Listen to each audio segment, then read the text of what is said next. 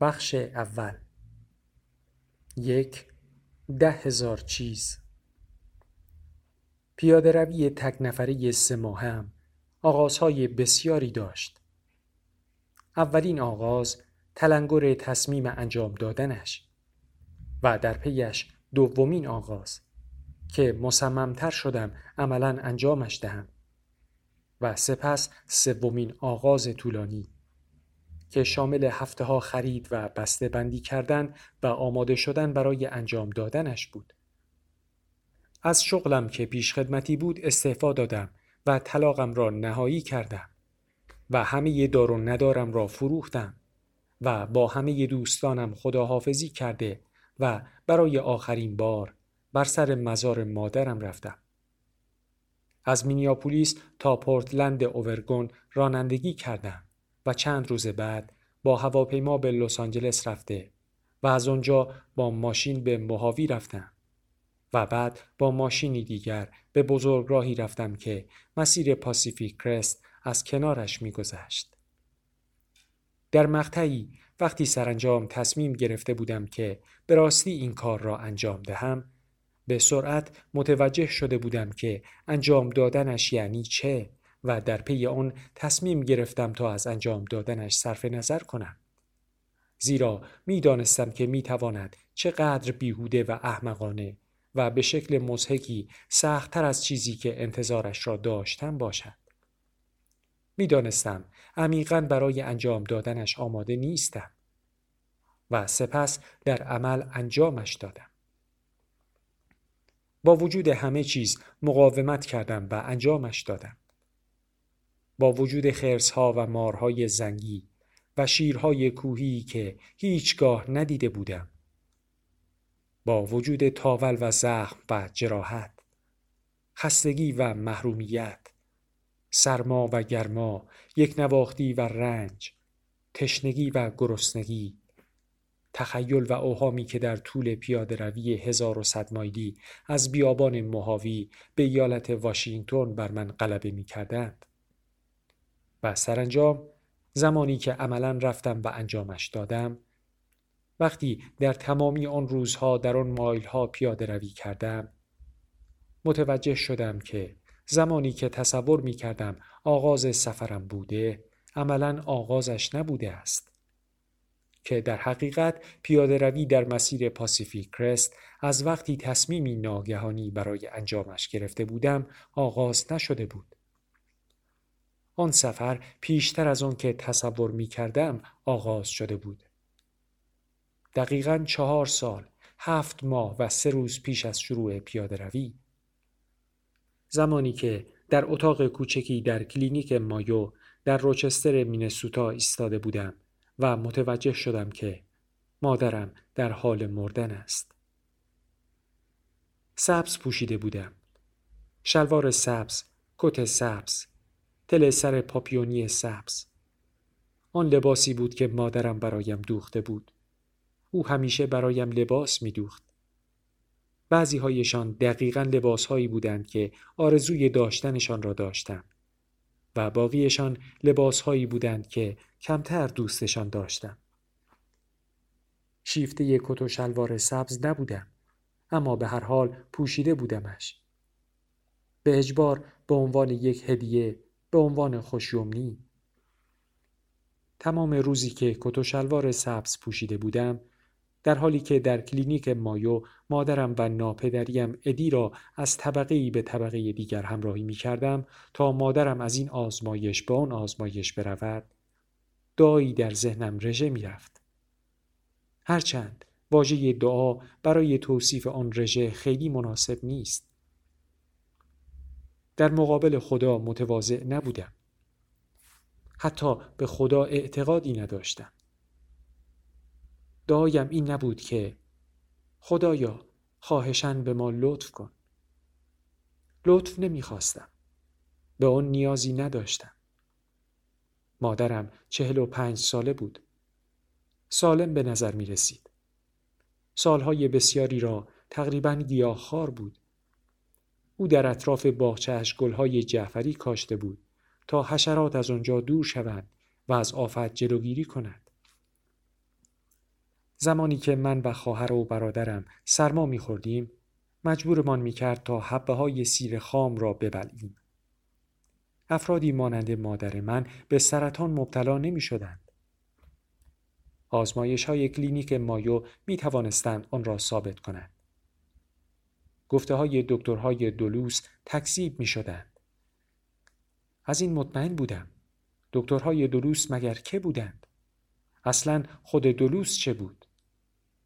دلوس دلوس یک شهر کوچک بسیار سرد دهات مانند بود. جایی که دکترهایش به چهل و پنج ساله های نسبتا گیاهخوار سیرخور غیر سیگاری که با داروهای گیاهی خودشان را درمان می کردند می گفتند سرطان پیشرفته ریه دارد. دلوس چنین شهری بود. لعنت به آنها. دعایم این بود. لعنت به آنها. لعنت به آنها. لعنت به آنها. و در این حال در کلینیک مایو اگر مادرم بیشتر از سه دقیقه روی پاهایش می ایستاد خسته می شد. وقتی به ردیفی از سندلی های چرخدار که در سالن مفروشی قرار گرفته بودند رسیدیم ادی از مادرم پرسید صندلی چرخدار لازم داری؟ گفتم اون به صندلی چرخدار نیازی نداره. مادرم در حالی که تقریبا داشت خودش را روی یکی از آنها میانداخت گفت فقط برای یک لحظه پیش از آن که ادی صندلی چرخدار را به سوی آسانسور هدایت کند چشمهای مادرم با من تلاقی کردند. پشت سرش راه می‌رفتم. به خودم اجازه نمی‌دادم که به چیزی فکر کنم. سرانجام می‌رفتیم تا آخرین دکتر را ملاقات کنیم. دکتر اصلی. اینگونه صدایش می‌کردیم. فردی که می توانست همه چیز را تشخیص دهد و حقیقت را درباره مادرم بگوید. همانطور که آسانسور بالا می رفت، مادرم دستش را دراز کرد تا شلوارم را بگیرد. پارچه نخی سبز رنگ را مالکانه میان انگشت هایش گرفت. گفت عالی شده. بیست و دو ساله بودم. درست همان سنی که مادرم مرا حامله بود. با خودم فکر کردم. حالا که به همان سنی رسیدم که او مرا حامله شد می‌خواهد زندگیم را ترک کند. به دلایلی در آن لحظه این جمله کاملا در ذهنم نقش بسته بود که موقتا دعای لعنت به آنها را از ذهنم محو می‌کرد. نزدیک بود که از رنج زجه بزنم. نزدیک بود از متوجه شدن چیزی که از پیش می‌دانستم خفه شوم. قرار بود که باقی زندگیم را بدون مادرم سپری کنم. این حقیقت را با تمام وجود کنار گذاشتم. در آن لحظه و در آسانسور نمی توانستم اجازه دهم که باورش کنم و همچنان به نفس کشیدن ادامه دهم. بنابراین به خودم اجازه دادم که چیزهای دیگری را باور کنم. چیزی مانند اینکه اگر دکتر به شما بگوید قرار است به زودی بمیرید به اتاقی با میز چوبی براق برده می شوید. اما این گونه نبود. به اتاق معین وارد شدیم. جایی که از مادرم خواسته شد تا لباسش را درآورد و روپوش نخی که بندهایش از دو طرف بدنش آویزان می‌شد را بتن کند. وقتی مادرم انجامش داد از تختی که رویش کاغذ سفیدی کشیده شده بود بالا رفت. هر مرتبه که تکان می‌خورد فضای اتاق با صدای خشخش و پاره شدن کاغذی که زیرش بود پر می‌شد. می توانستم پشت برهنش را ببینم. قوس خفیف زیر کمرش را. او قرار نبود بمیرد. کمر برهنش آن را ثابت می کرد. همانطور به او خیره شده بودم که دکتر اصلی وارد اتاق شد و گفت اگر مادرم شانس بیاورد یک سال زنده خواهد بود. توضیح داد که نمی‌توانند برای درمانش تلاشی کنند. سرطان او لاعلاج است. گفت که کاری از دستشان بر نمی آید. دیر متوجه شدنش چیز رایجی است. وقتی که موضوع سرطان ریه باشد با او مقابله کردم گفتم اما اون سیگاری نیست انگار می توانستم نظرش را راجع به تشخیص تغییر دهم انگار سرطان از طریق مذاکره معقولانه از بین می رفت. اون فقط وقتی جوانتر بوده سیگار می کشیده. او سالهاست که سیگار نمی کشد. دکتر سرش را با ناراحتی تکان داد و رفت. باید به کارش می رسید. او پیشنهاد داد که آنها می توانند با پرتو درمانی درد کمرش را سهولت بخشند. پرتو درمانی امکان داشت اندازه تومورهایی را که در ستون فقراتش در حال رشد بودند کاهش دهد. گریه نمی کردم.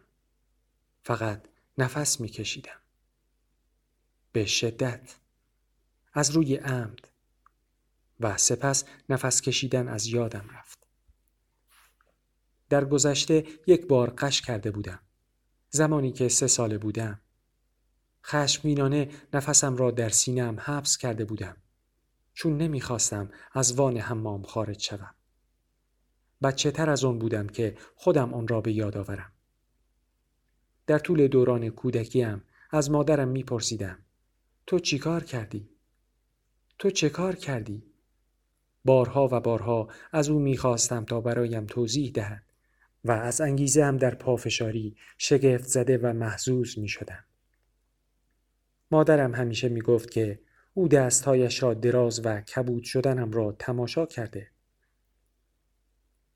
منتظر مانده تا سرم را روی کف دستش بیاندازم و نفسی بکشم و به زندگی باز کردم. نفس مادرم از دکتر اصلی پرسید می توانم سوار اسبم بشم؟ با دستهایی محکم در هم گره کرده و پاهایی به یکدیگر قلاب شده نشسته بود. خود را قل و زنجیر کرده بود. در پاسخش دکتر مدادی برداشت. صاف روی لبه روشویی نگاهش داشت و به آن محکم ضربه زد. این ستون فقرات شما بعد از پرتو درمانی است. ممکنه یک تکه از استخوان‌های ستون فقرات شما با یک حرکت مثل یک بیسکویت خشک خورد شود. به دستشویی زنانه رفتیم. هر کدام در اتاقک های مجزایی خودمان را حبس کردیم. اشک می ریختیم. با یکدیگر کلمه ای صحبت نکردیم. نه به علت آنکه در غممان احساس تنهایی می کردیم. بلکه به این علت که دردمان مشترک بود. انگار به جای دو بدن در یک بدن بودیم. می توانستم وزن مادرم را که پشت در تکیه داده بود احساس کنم. دستهایش را به آرامی به در می کوبید. باعث می شد که تمام چهارچوب در اتاقک تکان بخورد. سپس وقتی بیرون آمدیم تا دستها و صورتهایمان را بشوییم در آینه براغ به هم نگاه می کردیم. به داروخانه فرستاده شدیم تا منتظر بمانیم. با کت و شلوار سبزم در میان مادرم و ادی نشسته بودم. تل سر سبزم به طرز عجیبی هنوز روی سرم بود. پسر بزرگ کچلی روی پای پیرمردی نشسته بود. زنی بازویش به شدت تکان می‌خورد. با دست دیگرش بازویش را محکم گرفته بود. میکوشید تا تکان خوردنش را آرام کند. او منتظر بود. ما هم منتظر بودیم. در آنجا زنی زیبا با موهای مشکی روی صندلی چرخدار نشسته بود. کلاهی ارغوانی روی سرش گذاشته بود و تعدادی انگشتر الماس به دست داشت. نمی توانستیم از او چشم برداریم. با افرادی که در اطرافش جمع شده بودند به زبان اسپانیایی صحبت می کرد. خانوادهش و شاید همسرش. مادرم زیر لب زمزمه کرد. فکر می کنی سرطان دارد؟ ادی در سمت دیگرم نشسته بود. اما نمی توانستم به او نگاه کنم. اگر به او نگاه می کردم هر دو همچون بیسکویتی خشک خورد می شدیم. به خواهر بزرگترم کارن برادر کوچکترم لیف فکر کردم. به همسرم پال و به والدین و خواهر مادرم که مایل ها از ما فاصله داشتند. به اینکه وقتی با خبر شوند چه می‌گویند چقدر گریه می کنند حالا دیگر دایم تغییر کرده بود یک سال یک سال یک سال این دو واژه همچون قلب در قفسه سینم می تپیدند. آن مدت زمانی بود که مادرم می توانست زنده بماند.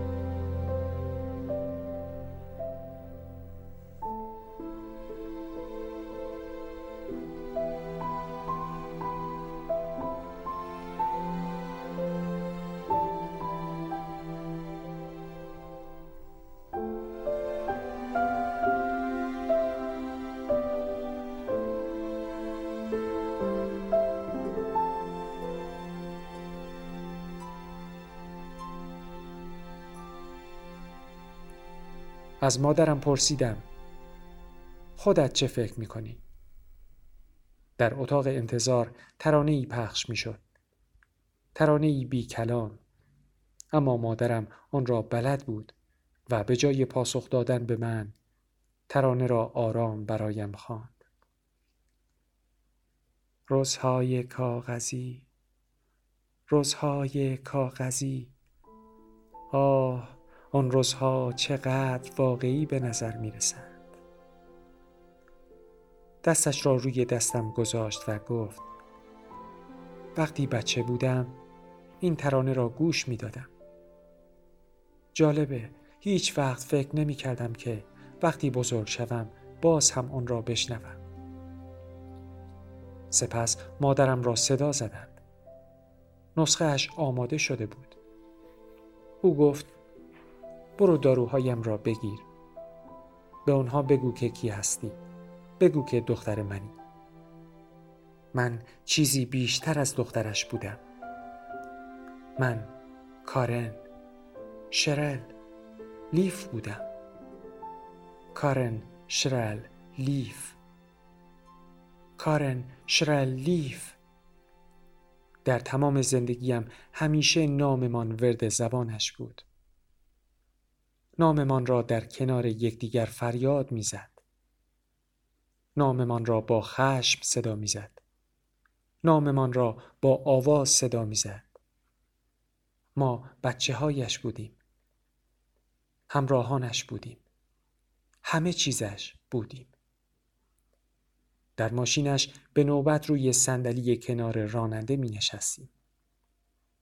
همیشه در حالی که دستهایش را شش اینچ از هم دور می کرد از ما بیپرسید اینقدر دوستتان دارم؟ و ما با لبخندی موزیانه می گفتیم نه دوباره می پرسید اینقدر؟ و دوباره و دوباره و دوباره هر مرتبه فاصله میان دستهایش را بیشتر می کرد. اهمیت نداشت که دستهایش را چه مقدار باز کند. دستهایش هیچگاه به آن اندازه باز نمی شدند. آنقدر ما را دوست داشت که از دسترسش خارج بود. قابل اندازهگیری یا شمارش نبود. ده هزار چیز بیشتر از ده هزار چیزی که در عالم تاو تچینگ وجود داشت. عشق او تمام ایار همه جانبه و ویژه بود هر روز عشقش را نصار بچه هایش می کرد. مادرم در خانواده نظامی و کاتولیک بزرگ شده بود. تا پیش از پانزده سالگی در پنج ایالت و دو کشور مختلف زندگی کرده بود. او عاشق اسبها و هنگ ویلیامز بود و رفیقی صمیمی به نام ببز داشت. نوزده ساله و حامله بود که با پدرم عروسی کرد. سه روز پس از ازدواجشان پدرم او را کتک زد. مادرم ترکش می‌کرد و دوباره باز میگشت. ترکش می‌کرد و دوباره باز میگشت. نباید پدرم را تحمل می‌کرد.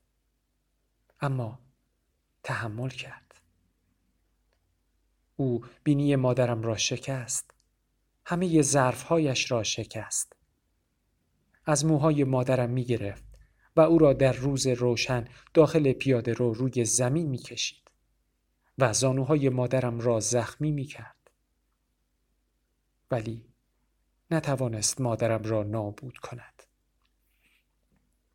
تا اینکه سرانجام در 28 سالگی تصمیم گرفت تا برای آخرین مرتبه او را ترک کند. او دیگر با کارن شریل لیف که در ماشینش به نوبت روی صندلی کنار راننده می نشستند تنها بود.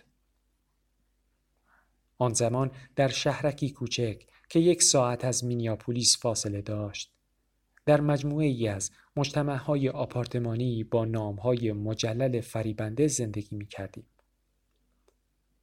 تالاب میل و تپه باربری، لوژ درختی و دریاچه گریس مانور. مادرم در ابتدا یک شغل داشت و بعد از مدتی شغل دیگری نیز پیدا کرد.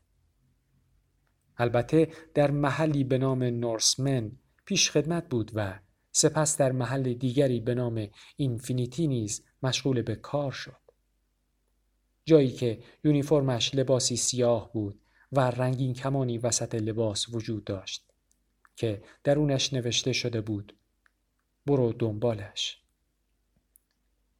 نوبت صبح در کارخانه ساخت ظروف مقاوم پلاستیکی که مواد شیمیایی را داخلشان نگه می داشتند کار می کرد و پسماندهایشان را به خانه می آورد. سینی ها و جعبه هایی که دستگاه باعث ترک خوردن، بریده یا خراب شدنشان شده بود. ما با آنها اسباب بازی هایی درست می کردیم. تخت برای عروسک هایمان. جایگاه برای ماشین هایمان. او کار می کرد و کار می کرد و کار می کرد. اما همچنان فقیر بودیم. از دولت پنیر، شیر خشک، بن غذا و کمک های پزشکی می گرفتیم و در ایام کریسمس از طریق افراد خیرخواه هدیه دریافت می کردیم. در کنار صندوق پست آپارتمان که فقط می توانستی با کلید بازش کنی با یکدیگر گرگم به هوا و چراغ سبز چراغ قرمز و پانتومین بازی می کردیم. منتظر بودیم که حواله ها برسند. مادرم بارها و بارها می گفت ما فقیر نیستیم. چون از عشق غنی هستیم. او شکر را با آب و رنگهای خوراکی مخلوط و تظاهر می کرد که یک نوشیدنی ویژه است. سارسا پریلا یا اورنج کراش و یا لیموناد. او با صدای پر از افاده و با لحجه بریتانیایی می‌پرسید یک نوشیدنی دیگه میل دارید مادام؟ و باعث خنده و شادی ما می‌شد. او بازوهایش را باز می کرد و از ما می پرسید چقدر؟ و این بازی هیچگاه تمام نمی شد. در دنیا ما را از همه چیز بیشتر دوست داشت. او خوشبین و آرام بود. به جز مواقع کمی که از کوره در می رفت و ما را با قاشق چوبی تنبیه می کرد. یا یک مرتبه که فریاد زد لعنتی و گریه کرد زیرا اتاقمان را تمیز نکرده بودیم او زنی خوشخل سخاوتمند بخشنده و بیریا بود مردهایی را ملاقات می کرد تا سرانجام بتواند با فردی ازدواج کند افرادی با نامهایی مانند کیلر، دوبی، دن که موتورسوار بود و مردی به نام ویکتور که به اسکی سواری علاقه داشت. آنها به ما پنج دلار می‌دادند تا برای خودمان از فروشگاه آب نبات بخریم. بنابراین می توانستند در آپارتمان با او تنها باشند. وقتی مانند دسته ای از سکهای گرسنه می دویدیم تا برای خودمان چیزی بخریم مادرم می گفت مواظب ماشین ها باشین.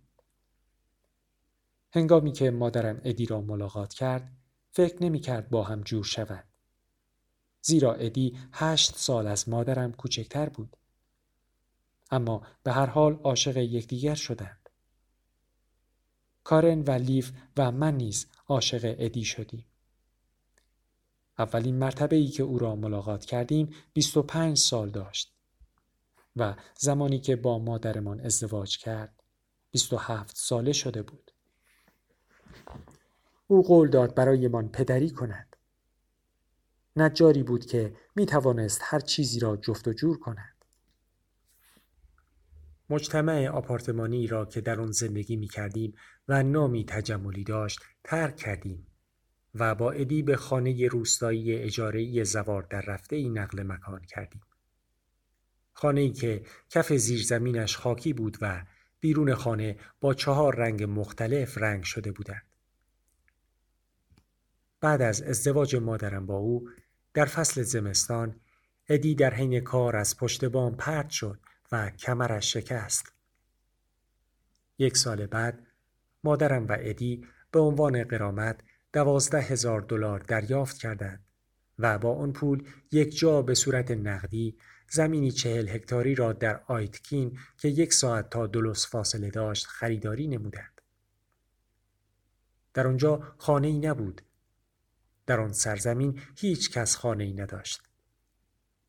در چهل هکتار زمینمان درخت، بوته، چمن و علف باطلاق و گیاهان باطلاقزی وجود داشت.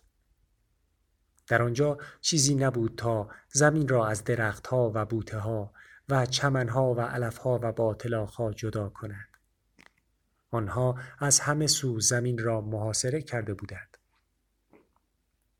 پیوسته با هم در اطراف زمین راه می رفتیم. انگار مالکین زمین بودیم. هیچ جاده ای وجود نداشت و وقتی که به طبیعتی که در دو سویمان بود می رفتیم انگار در مکانی دور افتاده از همه دنیا قدم می زدیم. انگار همه اش برای خودمان بود و به مرور برای خودمان شد. درخت هایی که روزی برایم با درخت های دیگر هیچ فرقی نمی کردند اکنون همچون صورت دوستان قدیمی در یک جمع قابل شناسایی شدند. ناگهان حرکت شاخه هایشان معنا پیدا کرد. برگ هایشان مانند دست های آشنا بود که ایما و اشاره می کردند. دسته های چمن و حاشیه های لجنزار که حالا برایمان آشنا بودند به راهنما و نشانه هایی تبدیل شدند که برای هیچ کس به جز ما کشف شدنی نبودند. زمانی که هنوز در شهرکی زندگی می کردیم که یک ساعت تا مینیاپولیس فاصله داشت آنجا را شمال می نامیدیم. به مدت شش ماه فقط در تعطیلات آخر هفته به شمال می رفتیم.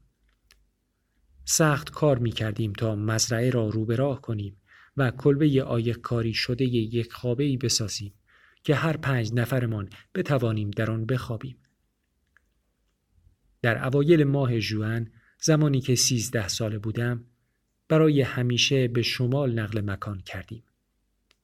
یا بهتر است بگویم مادرم، لیف، کارن، من و همچنین دو اسبمان، سکها و گربه هایمان و یک جعبه با ده عدد جوجه که مادرم در ازای خریدن 25 پوند غذای مرغ از فروشگاه غذای حیوانات مجانی به دست آمده بود به آنجا رفتیم. در سراسر تابستان ادی آخر هفته ها به ما سر می‌زد و زمانی که پاییز فرا رسید مستقر شد. کمر ادی دیگر به اندازه کافی خوب شده بود و می توانست دوباره کار کند. و شغلی به عنوان نجار پیدا کرد که پردرآمدتر از آن بود که نادیدش بگیرد. کارن لیف دوباره با مادرشان تنها شده بودند. درست مانند سالهایی که او مجرد بود. تمام آن تابستان به ندرت از هم دور می شدیم و خیلی کم فرد دیگری را می دیدیم. از دو شهر کوچکی که در اطرافمان در خلاف جهت یکدیگر بودند 20 مایل فاصله داشتیم. دریاچه موس در شرق و مکگرگور در شمال غرب. در پاییز به مدرسه ای در مکگرگور می رفتیم که از شهر دیگر کوچکتر بود و 400 نفر جمعیت داشت.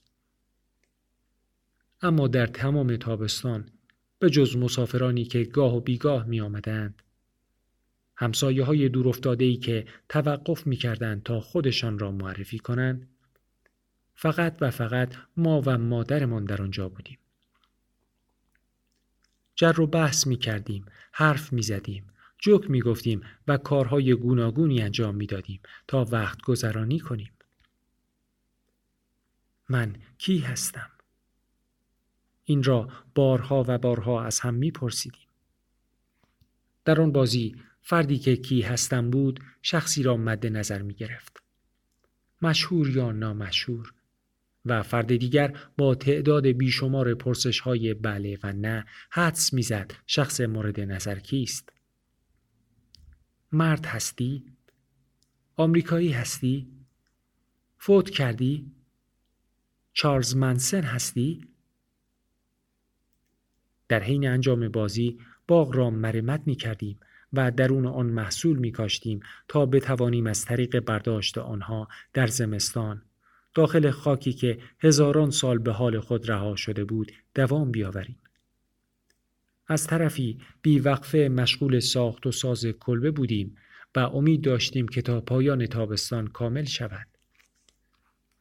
در حین کار پشه ها نیشمان می زدن. اما مادرمان اجازه نمی‌داد تا از پشکش یا هر گونه ترکیبات شیمیایی دیگری که آلاینده های محیط زیست هستند و مغز را تخریب می کنند و به نسلهای آینده آسیب میرسانند استفاده کنیم. در عوض او به ما یاد می‌داد تا روی بدنهایمان بابونه یا روغن نعنا بمالیم.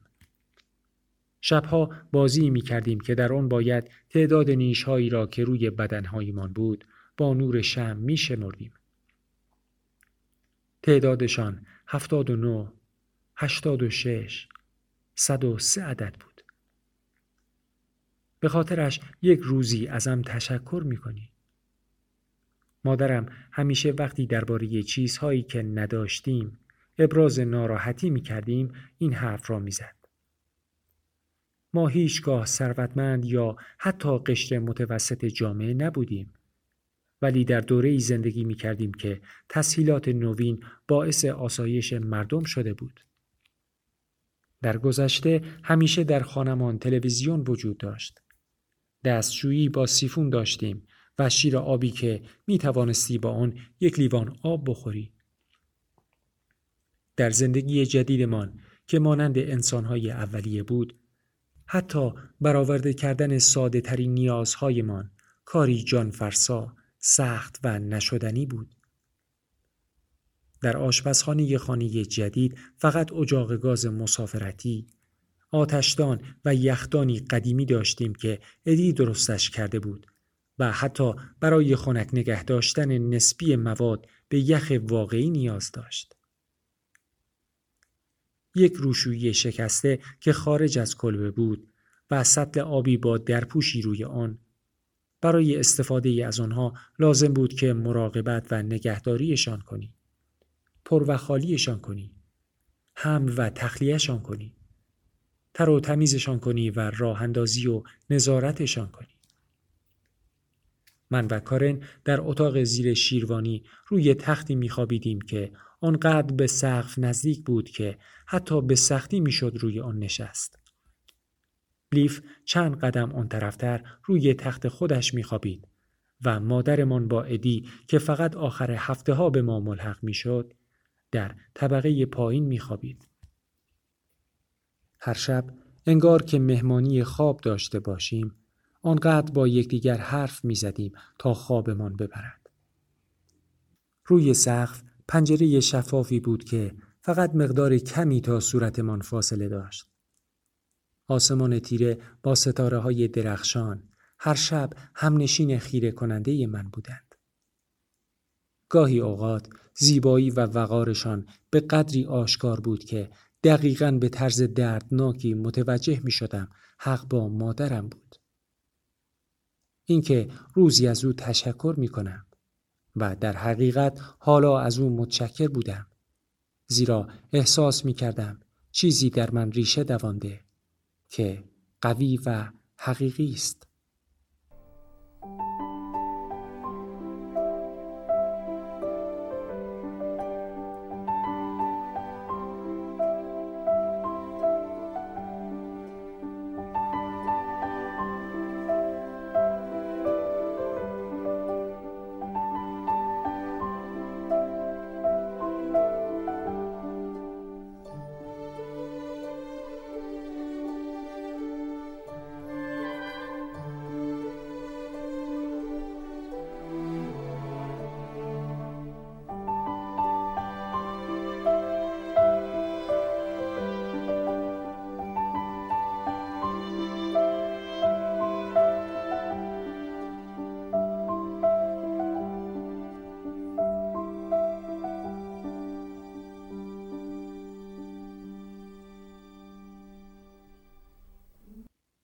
چند سال بعد.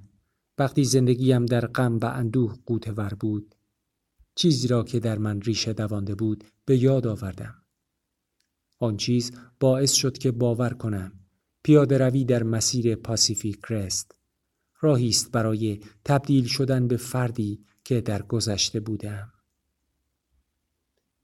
شب هالووین بود که به کلبه ای نقل مکان کردیم که اونجا را با درخت و تکه چوب ساخته بودیم.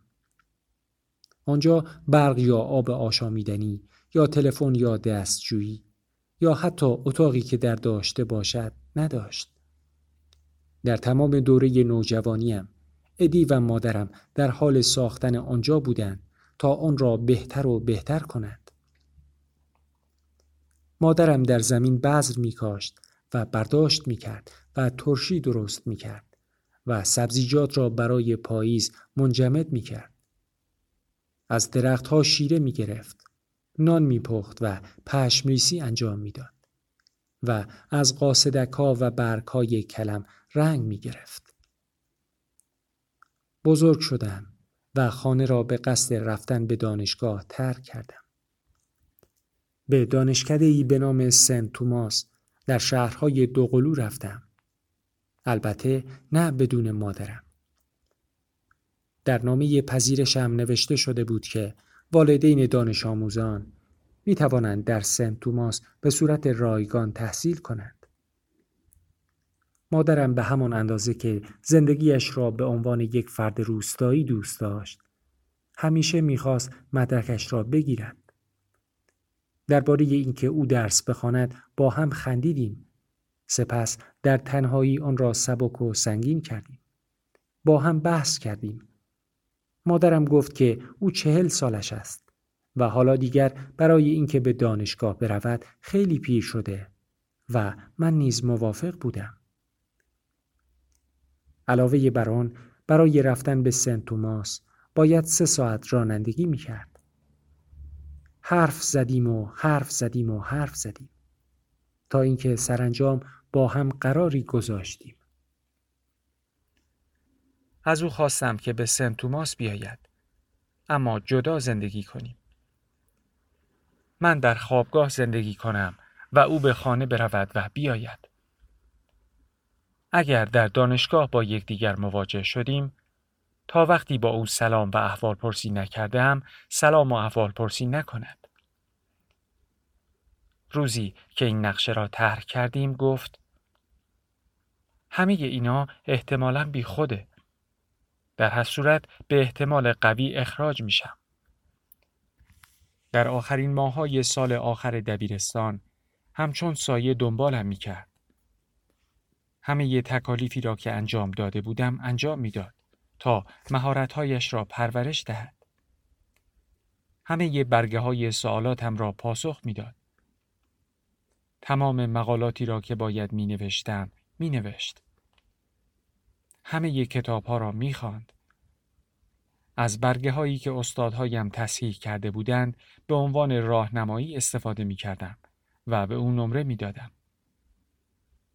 در بهترین حالت فکر می کردم که او شاگردی ضعیف باشد. او به دانشگاه رفت و شاگرد اول شد. گاهی اوقات وقتی او را در دانشگاه می دیدم با اشتیاق بغلش می کردم. باقی اوقات جوری بی از کنارش عبور می کردم که انگار با من نسبتی ندارد.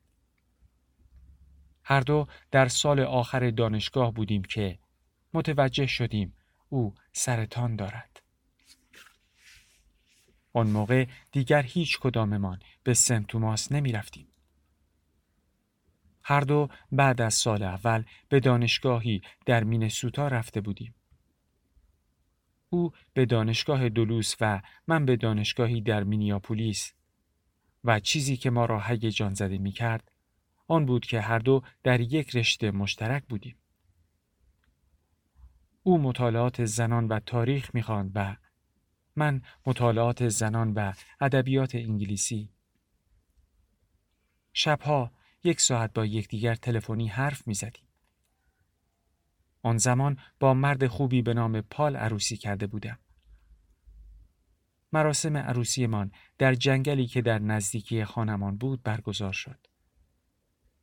ساتن سفید رنگی را پوشیده بودم که مادرم برایم دوخته بود.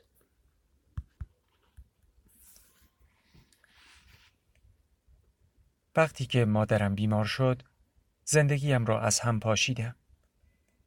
به پال گفتم که دیگر روی من حساب نکند. مجبور بودم به خاطر مادرم پیوسته در رفت و آمد باشم. می‌خواستم ترک تحصیل کنم. اما مادرم از من خواست که این کار را نکنم. التماس کرد که به اتفاقی که رخ داده اهمیت ندهم و مدرکم را بگیرم. به قول خودش فقط برای مدتی از تحصیل فاصله می گرفت. فقط چند کلاس دیگر را باید به پایان می رسان تا فارغ و تحصیل شود. و گفت که این کار را انجام می دهد. گفت حتی اگر بمیرد هم لیسانسش را می گیرد. خندیدیم و سپس با غمگینی به یکدیگر نگاه کردیم. کارش را از روی تختش انجام می‌داد.